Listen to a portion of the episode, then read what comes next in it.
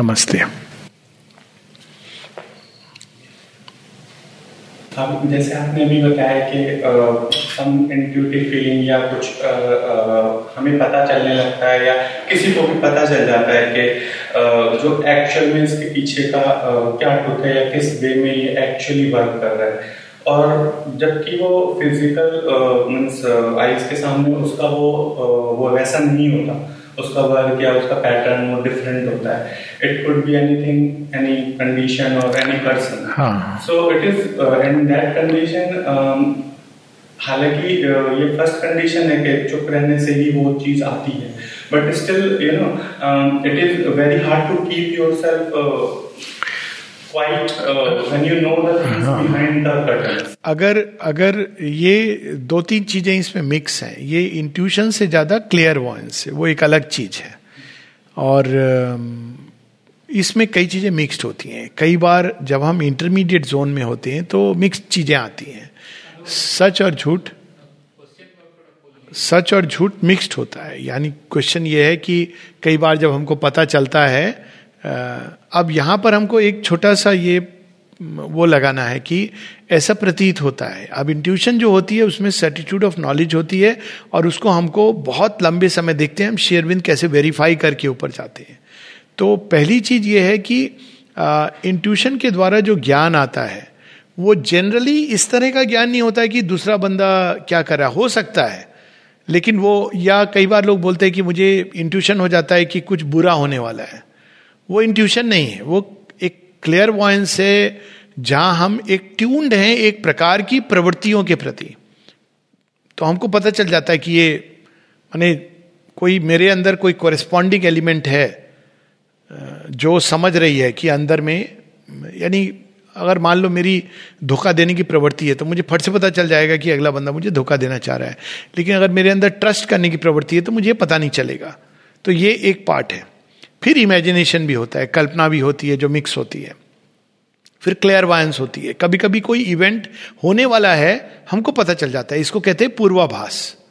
पूर्वाभास और अंतर्भास में अंतर है, लेकिन अंतर्भास जो होता है इंट्यूशन, उसमें एक फ्लैश की तरह वो सारी चीज रिवील होती है, जैसे उसको डिस्क्राइब किया है लाइटनिंग की तरह।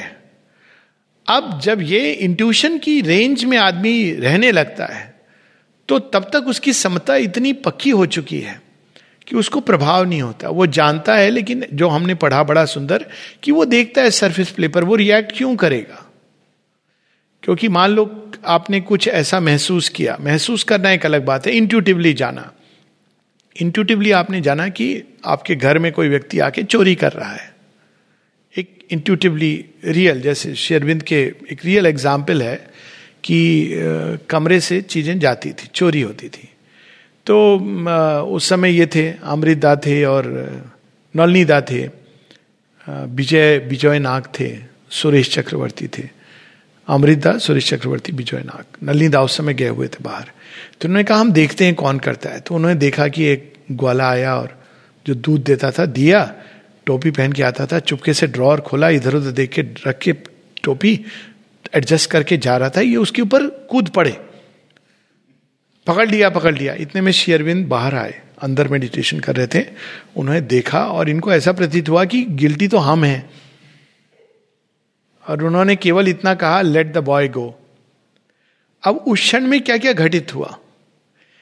अब जब हम इस इंट्यूशन की रेंज में रहने लगते हैं तो हम चीजों को बड़े इम्पर्सनली देखते हैं। इंट्यूशन की रेंज में बहुत एक क्षेत्र ऐसा है जहां इम्पर्सनैलिटी है, जहां हम ये मेरा या मेरे साथ कोई डिसीव कर रहा है ये भाव खत्म हो जाएगा, बिकॉज इंट्यूशन तक हम, ट्रू इंट्यूशन, बीच में फ्लैशेज आना एक अलग बात है, हम जा नहीं सकते जब तक समता स्थापित नहीं हो गई हो और एक इम्पर्सनैलिटी आ नहीं गई हो। तो तब जब हम देखते भी हैं तो वो फिर मैं और मेरे साथ ये हो रहा है ये नहीं देखते, हम देखते हैं कि ये वृत्ति है, ये प्रवृत्ति है, ये प्रकृति का खेल है और ये उसके लिए शुभ नहीं है, और मेरे लिए अगर उसका कोई आवश्यक एस्पेक्ट है तो मैं उतना एस्पेक्ट ले लूँगा। अच्छा ये मुझे धोखा दे रहा है, ठीक है मैं इससे धोखा नहीं खाऊं, इतना जरूर है कि आप, लेकिन वो स्माइलिंग, उसमें डिस्टर्बेंस नहीं होगा। तो अगर डिस्टर्बेंस हो रही है तो हमको पहले उस पर ध्यान देना है, हमको इंट्यूशन को एक समय के, कुछ समय के लिए साइड में रख देना है, और हमको केवल इस पर ध्यान देना है कि अगर है भी कोई मेरे साथ धोखा दे रहा है, कोई मेरे साथ वो कर रहा है जो मैं अपेक्षा नहीं करता हूँ, तो क्या हुआ? वो अपने नेचर के अनुसार चल रहा है। ये उसकी समस्या है, उसके और भगवान के बीच की समस्या है। ये कहाँ ये लिखा है कि उसको मेरे साथ कैसा होना चाहिए, मुझे किसी के साथ कैसा होना चाहिए? ये मेरे अंदर केवल ये थॉट होना चाहिए, और उसमें भी कैसा होना चाहिए उसमें उसके अनुसार हम नहीं चल सकते। हम चलेंगे क्योंकि प्रत्येक व्यक्ति अपने प्रकृति से बंधा है, ये फैक्ट है। हम चाहे बच्चे से हम कहें या हम बड़ों से या अपने निकटतम लोगों से या दूर दराज, हर एक व्यक्ति अपनी प्रकृति से बंधा है। प्राइम मिनिस्टर अपनी प्रकृति से बंधा है, एक साधारण व्यक्ति अपनी प्रकृति से बंधा है। तो ठीक है, वो भिन्न है, आप देख सकते हैं और आपको हंसी आ सकती है। अभी है ना, जैसे हम आश्रम में जाते हैं तो समाधि के चारों तरफ मानो एक कब्जा हो रखा है समाधि पर, तो एक किसी को दुख लग सकता है, मुझे स्वयं हमारी क्या टच नहीं कर सकते। जो हम आपको फ्रीडम फ्रॉम फियर दे रहे हैं, कहाँ माँ श्री अरविंद की वास्टनेस और कहाँ हमारी लिटिलनेस, लेकिन फिर आपके अंदर क्या भाव आता है? ये हर एक की अपनी सोच है। जो उस विशालता में प्रवेश कर गया, निर्भय हो गया, उसके लिए कोई चीज का डर नहीं है। और जो भय के साए में जी रहा है तो वो भगवान के पास भी उसको भय रहेगा। तो ये उसमें कोई किसी का दोष नहीं है, ये प्रकृति है। और जब हम देखते हैं ये प्रकृति तो हम उसमें रिएक्ट नहीं करते हैं। एक क्षण के लिए लगता है, और आप ये एक्सप्रेस भी कर सकते हैं क्योंकि आप अपने ट्रुथ से जिएंगे, आप किसी और के ट्रुथ से नहीं जिएंगे। ये आपको दृष्टि दे दी गई है, पर उसके बियॉन्ड आप नहीं जाएंगे क्योंकि उसमें कोई झगड़ा नहीं करना है, कोई ये नहीं करना है, क्योंकि संसार में हर एक व्यक्ति अपने अपने प्रकृति से बंधा है और उसके अनुसार चलता है। उसकी दृष्टि जितनी सीमित है उससे उतना ही देख पाता है। तो आप बैल को प्यार से पुचकारेंगे, बैल मारेगा आपको। बैल का दोष नहीं है, आपका दोष है कि आप नहीं समझ पाए कि उसकी प्रकृति। तो जब ये पता चल जाए कि किसी की प्रकृति के बारे में, तो हमें उससे वो अपेक्षा नहीं रखनी चाहिए, और यदि संभव हो तो हमें उसके अंदर भी जो दिव्यत्व है उसको निकालना चाहिए। अब मैं इसको एकदम कंक्रीट कर देता हूं। मान लो एक व्यक्ति है जिसका किसी के साथ घनिष्ठ संबंध है, और वो घनिष्ठ संबंध वो बहुत प्रेम करता है, राजा भर्तृहरि की तरह। और वो देखता है कि जिसको मैं बहुत प्रेम करता हूं तो किसी और को प्रेम कर रहा है। आजकल कर रहा है भी हो सकता है ना, कोई जरूरी नहीं कि कर रही है। तो आप क्या करेंगे? राजा भर्तृहरि ने तो सीधा रास्ता पकड़ लिया। वो एक तरीका है कि प्रेम ही ऐसा है, ये एक रोड है कि प्रेम इम्परफेक्ट है, ह्यूमन नेचर इम्परफेक्ट है। मैं क्यों इसमें ढूंढ रहा हूँ हीरे को जहाँ नहीं है? ये एक अप्रोच है। दूसरा अप्रोच माता जी के प्ले में है। वो प्ले का नाम क्या है? भविष्य की ओर, टुवर्ड द फ्यूचर। वहाँ वो क्या कहती हैं, उनको जब पता चलता है तो वो कहती हैं, देखो प्रेम बहुत आदरणीय है, बहुत उच्च है, और मैं चाहती हूं कि तुम दोनों प्रेम करो। जो वाइफ है वो अपने हस्बैंड को कह रही है जब वो डिस्कवर करती है कि उसका किसी और के साथ संबंध है। ठीक है, लेकिन स्मरण रहे, इसको सुंदर और दिव्य बनाना, पशु की तरह मत करना।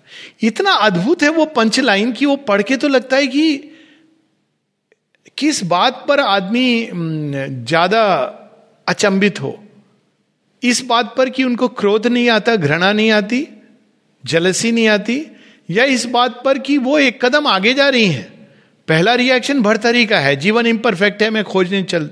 वो ये नहीं कह रही हैं, वो वहां भी गाइडेंस दे रही हैं कि तुम्हारे लिए इसका ये लेसन है कि तुम दोनों अपने प्रेम को सुंदर और दिव्य बनाओ।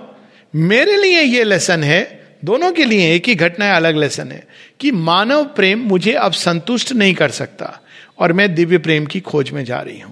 दोनों के लिए एक अलग अलग लेसन। तो ये हमको ले जाएगा आगे। तो इस क्वेश्चन में जो ज्यादा इंपॉर्टेंट बात है वो ये नहीं है कि इंट्यूशन की वर्किंग, ज्यादा इंपॉर्टेंट है कि हमारे अंदर डिस्टर्ब नहीं होना चाहिए। समता का अभ्यास, शांति का अभ्यास, एक उदारता का भाव, एक विशालता का भाव, सब अपनी प्रकृति से बंधे हैं, ये अंडरस्टैंडिंग, ये सब हम सबके अंदर जागृत होनी चाहिए। माता जी बताती हैं बेनेवोलेंट गुडविल, एक और एक उदारता, ये बहुत जरूरी है, भावनात्मक उदारता। इट्स ओके, होती है, मनुष्य है, संसार है। हाँ, जैसे कि किसी प्रोसीजर या किसी चीज के बारे में हमें कुछ रिवील हुआ, तो हम वो किसी से शेयर करें या छुपें? नहीं करना चाहिए। हम किसी से शेयर करें या नहीं करें, हमें नहीं करना चाहिए। उसके कई कारण हैं, क्योंकि जो रिवील हुआ उससे बहुत ऊपर अभी जाना है। तो दो तरह की प्रतिक्रियाएं होंगी लोगों की। एक होगी कि वो विश्वास नहीं करेंगे। तो आपने जो, ये तो मैंने बहुत माने सीखा है ठोकर खा के, तो मैं स्पष्ट रूप से कह रहा हूँ। या तो विश्वास नहीं करेंगे, तो आपके मन में डाउट आ सकता है, सच में मैंने रिवील किया, ये जो रिवेलेशन हुआ सही था गलत था, खासकर जो इनर एक्सपीरियंसेस हैं। कई वर्षों के बाद, कुछ वर्षों के बाद आप कर सकते हैं, या आपके बहुत अनन्य हैं जिनको आपको पता है कि ये डाउट नहीं करेंगे, कोई कन्फ्यूजन नहीं होगा। दूसरे प्रकार के लोग डाउट नहीं करेंगे लेकिन प्रतिक्रिया करेंगे, जेलस होंगे, तो वो भी ओपन कर देगा अटैक्स के प्रति। और तीसरे प्रकार के लोग एग्रेंडाइज कर देंगे, अरे आप तो महान हैं, आप तो भगवान हैं। तो तीनों ही दृष्टि से ये जो नियम, इसका ये है कि अपने आंतरिक अनुभव केवल गुरु को बताने चाहिए। डायरी में लिख सकते हैं, कुछ वर्षों के बाद, कुछ समय के बाद मैं अनुभव, ये नहीं छोटी मोटी चीज मैंने ये स्वप्न देख लिया या मुझे अचानक ये आज इंट्यूशन हुआ, वो बहुत छोटी छोटी चीजें हैं, रिवेलेशन हुआ। लेकिन बहुत जो गहरे अनुभव है, यहाँ स्वप्न दर्शन इन सब की बात नहीं हो रही, विजन्स की बात नहीं हो रही है, लेकिन जो प्रोफाउंड एक्सपीरियंस है, जहाँ आपने तादात्म का अनुभव है, ये सब जो अनुभव है, एक डीप पीस का अनुभव है, चैत्य का अनुभव है, जो यूनियन का, इसको नहीं रिवील करना चाहिए, ये काउंटर प्रोडक्टिव होता है। आप चाहें कई बार रिवील करना तो एक डायरी में लिख के माता जी को, पोस्टेरिटी पढ़ेगी। और कोई किसी और का एक क्विक क्वेश्चन हम लोग ले सकते हैं। ये जो हमारे एक्शंस हैं, रिएक्शंस हैं, या एटीट्यूड है किसी भी चीज के प्रति, how to know it is the right attitude for the moment, और what we have done is the in alignment. Right attitude क्या होना चाहिए किसी भी चीज के प्रति, एक्शन रिएक्शन इत्यादि का? आइडियल है अगर हम अपने चैत्य को पाए, तो हमको, हमारा फोकस ये होना चाहिए कि जितनी जल्दी इस भंवर बाहरी नेचर की हम उससे बाहर निकले। नहीं तो हम माइंड से नियम बना लेते हैं, डॉगमा बना देते हैं। डॉगमा क्या होता है, ये सही है ये गलत है। ऐसी डॉगमा अर्जुन ने बनाया था, लेकिन श्री कृष्ण ने जो बताया बिल्कुल उसके भिन्न था। तो माइंड से ये नहीं पता चल सकता, माइंड से हम एक जनरल गाइडलाइन बना सकते हैं। तो जब तक हम चैत्य को नहीं पा लेते और वहां से इंडिकेशन नहीं मिलता है, तब तक के लिए जनरली एक नियम ये बनाना चाहिए कि जो भी कर्म हम अपने आप को केंद्र में रख के देख रहे हैं, अपने सुख के बारे में सोच रहे हैं, अपने फायदे के बारे में सोच रहे हैं, अपने लाभ के बारे में सोच रहे हैं, अपने हर्ट के बारे में सोच रहे हैं, अपने ईगो से जनरेट होके सोच रहे हैं कि हम जानते हैं वो नहीं जानता, कितना मूर्ख है, उसके पीछे जो मोटिव फोर्सेस हैं, मां कहती है सचेत बनो उनके प्रति। इसके साथ ही जो भी कर्म डिवीजन, हेट, एंगर, कंफ्यूजन इस दिशा में ले जा रहा है, पूरे एटमॉस्फेयर को हैवी बना रहा है, डिस्कशन में हम उलझ गए, पूरा वातावरण भारी हो गया, तो वो दिव्यता से प्रेरित नहीं है।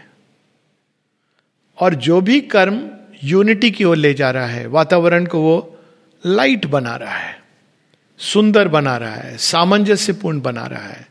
बात इसकी नहीं है कि सही गलत, ये सही गलत is the wrong way to look at it, कि मेरा क्या सही है क्या गलत है। हम इक्वली कह सकते हैं कि हर एक व्यक्ति अपने स्टैंड पॉइंट से सही है। As I was giving this example, कि एक स्टैंड पॉइंट से सही है कि भाई अब प्योरली मेटीरियली देखो तो आप मास्क पहनना, हाथ धोना, ये सब सही है प्योरली मेटीरियली। अगर स्पिरिचुअली देखो तो ये it carries very little meaning. माता जी से किसी ने पूछा था कि माँ आप कह रही हो कि हमको भय नहीं होना चाहिए, फेथ इज द अल्टीमेट, तो आश्रम में फिल्टर क्यों लगे हैं? श्री माँ से किसी ने पूछा था, तो माँ ने कहा जैसी तुम्हारी चेतना उसके अनुरूप तुम्हारे लिए समान कंडीशंस होती हैं। फिर माँ बोलती हैं तुम में से कोई है जो जिसके अंदर ऐसा फेथ है, क्योंकि अधिकांशतः तुम लोग भी भौतिक चेतना में जीते हो इसलिए भौतिक उपाय करने पड़ते हैं, माँ कहती हैं। अब इस कहानी में एक बड़ा इंटरेस्टिंग ट्विस्ट है, ये कुछ लोगों ने पढ़ा होगा। माँ कहती है as is the consciousness so is the like, अगर हम भौतिक कॉन्शियसनेस में हैं तो हमको मेटेरियल मीन्स चाहिए, दवाई की औषधि की जरूरत पड़ेगी हमको। हम मूर्ख नहीं बना सकते अपने आप को या दिव्यता को कि हम तो बहुत ऊपर उठ गए हैं। जब हम भौतिक चेतना में हैं तो देयर आर भौतिक मीन्स, अटैक्स भी होते हैं, ये सब चीजें हैं कि इट्स वेरी कॉम्प्लेक्स अफेयर। तो ये चीज माँ ने कहा जैसी तुम्हारी चेतना उसके अनुरूप, तो चूंकि तुम लोग ज्यादातर तुम लोग भौतिक चेतना में जीते हो इसलिए मैंने फिल्टर लगवा दिए। अब इससे एक क्वेश्चन निकला, तो लोगों ने कहा कि डिवाइन को फिर क्या जरूरत है फिल्टर्ड पानी पीने की, यह भी पूछा गया। देखो मनुष्य की ट्विस्टेड बुद्धि। श्री अरविंद ने इसका बड़ा सुंदर उत्तर दिया, वो तो ठीक है लेकिन तुम डिवाइन को बैक्टीरिया और वायरस से भरा हुआ पानी क्यों देना चाहते हो, ये कौन सी बुद्धि। अब देखिए उन्होंने क्या संकेत दिया, मोटिव्स। इस प्रश्न के पीछे मोटिव क्या है, जहां ये एग्जाम्पल दिया गया डिवाइन का। और भी ट्विस्ट आया इसमें, ऐसे लोग मिले मुझे जो कहते हैं मालूम है माँ ने भी कहा था कि फिल्टर पानी क्यों यूज करना है। अब माँ ने ये नहीं कहा कि फिल्टर पानी यूज करना है, उन्होंने उसके पीछे की पूरी फिलॉसफी और सत्य बताया।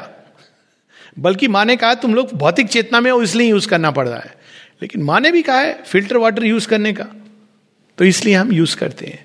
और इसका एक्चुअली हम लोग दृष्टांत जानते हैं। देखो अब गांव में हम सब बड़े हुए, कौन से फिल्टर पानी को पी के, खुले कुएं से पानी पिया है, कुछ होता था कुछ नहीं होता था। अभी भी आप देखो गांव में बहुत सारे लोग हैं वो बचे हुए इन चीज़ों से, क्योंकि उनके दिमाग में कोरोना नहीं घुसा है। हमारे दिमाग में घुस गया है, हम पढ़े लिखे लोग हैं इसलिए हम पढ़े लिखे गंवार हैं। ज़्यादा भयंकर अवस्था है क्योंकि पढ़े लिखे को ये फीलिंग होती है कि मैं जानता हूँ, तो हम ज़्यादा, यही स्टडीज़ है ना सिटी लाइफ में ज़्यादा इफेक्ट हुआ है। अभी तक इतने मजदूर गए, ज़्यादातर ये सिटी लाइफ में हुआ है, इवन टिल डेट आज की तारीख तक जो लेटेस्ट स्टडीज हैं। क्यों? क्योंकि ये एक अब हमारी मानसिकता, तो राइट और रॉन्ग नहीं होता है, राइट और रॉन्ग स्टैंड पॉइंट है। जो जिस चेतना में खड़ा है उसके लिए वो राइट है, तो उसमें हमको नहीं घुसना चाहिए। हमको बस इसमें घुसना चाहिए कि मेरे कर्म शांति सामंजस्य सौंदर्य दिव्य के कार्य में अड़चन तो नहीं डाल रहे, बहुत सारा उथल पुथल ला करके। और इसका बस दो अंतिम उदाहरण दूंगा। एक, किसी ने किसी के कमरे में झांका और कुछ देखा जो मैं कह नहीं सकता। उसने जाके माताजी को बताया, माँ मैंने ये देखा। माँ ने कहा अच्छा तुमने देखा, अब तुम इसको भूल जाओ। That's the end of the story. दूसरा, माँ आश्रम के अंडे लोग बाहर बेच रहे हैं आपको मालूम है। अब वो अंडे कौन से, अंडों पे स्टैम्प भी लगा होता था एक समय था कि आश्रम के अंडे, माने इट्स टू मच।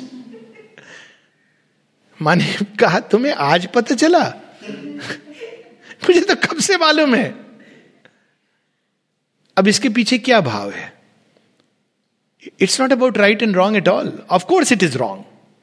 वहीं चंपकलाल जी को मां कुछ और कहती हैं। चंपकलाल जी के सामने एक दिन मां कहती हैं, ध्यान से सुनिए ये बहुत हिलाने वाली चीज है। मां कहती है कि डाइनिंग रूम का जो भोजन है वो केवल तुम्हारे लिए है, जब तुम किसी को देते हो तो तुम वास्तव में डिसऑनेस्ट हो। चंपकलाल जी ने सुना, चंपकलाल जी कहते हैं मां डिसऑनेस्ट मतलब कोई, हम उसको दे रहे हैं जिसको रियली जरूरत है और जो डिवोटी है उसको हम दे रहे हैं, फिर भी क्या ये डिसऑनेस्टी है? डिवोटी है, उसके पास साधन नहीं है और हम उसको दे रहे हैं और हम एक्स्ट्रा नहीं ले रहे हैं। ये भी उन्होंने स्पेसिफाई किया, हम एक्स्ट्रा नहीं ले रहे हैं, हम हमारे ही कोटे में से, हमको 4 ब्रेड हम रोज खाते थे, हम एक दिन 2 खा करके 2 दे रहे हैं। माँ क्या ये भी बेईमानी है? माँ सख्ती के साथ बोली yes even this is dishonesty. अब आप इसको भी डॉगमा नहीं बना सकते, ये भी चंपकलाल जी बताते। चंपकलाल जी जहाँ पे खड़े हैं और चंपकलाल जी के हाथ से क्या क्या जाना था, कहाँ कहाँ, माँ उनको सचेत कर रही थी। क्योंकि चंपकलाल जी के पास पूरा भंडार था ना माँ शेरविंद का, तो आप किसको दोगे नहीं दोगे। तो ये राइट और रॉन्ग की बात नहीं है. ऑफ कोर्स रॉन्ग है आश्रम की कोई चीज लेके बाहर बेचना, लेकिन जब आप उससे युद्ध करने लगते हो तो क्या होता है atmosphere, right wrong, court case, police, court कचहरी, तो क्या हो रहा है पूरा एटमॉस्फियर विशिएट हो रहा है. हो सकता है कि 80% साधना नहीं कर रहे हो, लेकिन जो 20 लोग कर रहे हैं उनके लिए आप एक एटमॉस्फियर को शांत सामंजस्यपूर्ण रहने दो. आपको पता है, भगवान को भी पता है, आप उनसे कह सकते हो, उसके आगे आपको छोड़ देना चाहिए. लास्ट एग्जाम्पल, जब ये तो मुझे डायरेक्टली बताया जुगलदा ने कि वो माता जी से उन्होंने बताया, अब नहीं रहे, तो आश्रम में समाधि के पास बैठ के दो बुजुर्ग, दोनों प्रिय श्री अरविंद के, और दोनों ऊंचा सुनते थे, तो जब एक दूसरे से बातें करते थे तो सबको सुनाई देता था. बड़े प्यारे इंसान, आई मस्ट टेल यू. अब उनको भी नहीं पता चलता था, उनको लगता था वो फुसफुसा रहे हैं, लेकिन बहुत लाउड होता था. सुनने की प्रॉब्लम है. कभी कभी मजा, मुझे तो मजा आता था जब मैं उनमें से एक के मुंह से सुनता था श्योरबिंदो, मुझे इतना आनंद आता था. कोटियाड़ में बैठ के मैंने सुनी है दोनों की बातें. बट किसी को यह भी कि डिस्टर्बेंस, आप क्या उदाहरण रख रहे हो बाकी सबके सामने. तो एक दिन जुगलदा ने भेज दिया माँ को ये अपने आंतरिदा के थ्रू कि माँ मुझे क्या करना चाहिए, मैं उनको बोलूँ कि नहीं बोलूँ, हैं इतने पुराने साधक, बोलना चाहिए कि नहीं बोलना चाहिए. माता जी का उत्तर बड़ा रिवीलिंग है. माता जी कहती हैं यदि तुम बोलोगे तो हो सकता है उनकी प्रगति हो, नहीं बोलोगे तो तुम्हारी निश्चित प्रगति होगी. फिर उन्होंने कहा एक बार तुम चाहो तो बोल सकते हो, क्योंकि तुम्हारे अंदर ये भाव आया है, you can say it once, but Now you see, it's beyond right and wrong. अब माने क्यों मना किया, बात ये नहीं है. अब जैसे कई बार होता है ना कि समाधि के पास हमको नहीं बोलना चाहिए, अंडरस्टूड है, वो साइलेंस बोर्ड भी लगा है, लेकिन अगर कोई फुसफुसा रहा है, दूसरा आदमी खड़ा, हाउ आर यू स्पीकिंग, अब वो लाउड करके, अब क्या हो रहा है, आपने एटमोस्फियर में पूरा एक वातावरण क्रिएट कर दिया जो कंड्यूसिव नहीं है. तो यहाँ राइट और रॉन्ग से अधिक यह है स्पिरिचुअलिटी में आप कैसा एटमॉस्फियर रखते हैं. तो वो कर्म जो शांति, सामंजस्य, सौंदर्य, प्रेम, सौहार्दता का वातावरण बना के रखता है, वो ज्यादा आवश्यक है भगवान के काम के लिए. ठीक है, नमस्ते.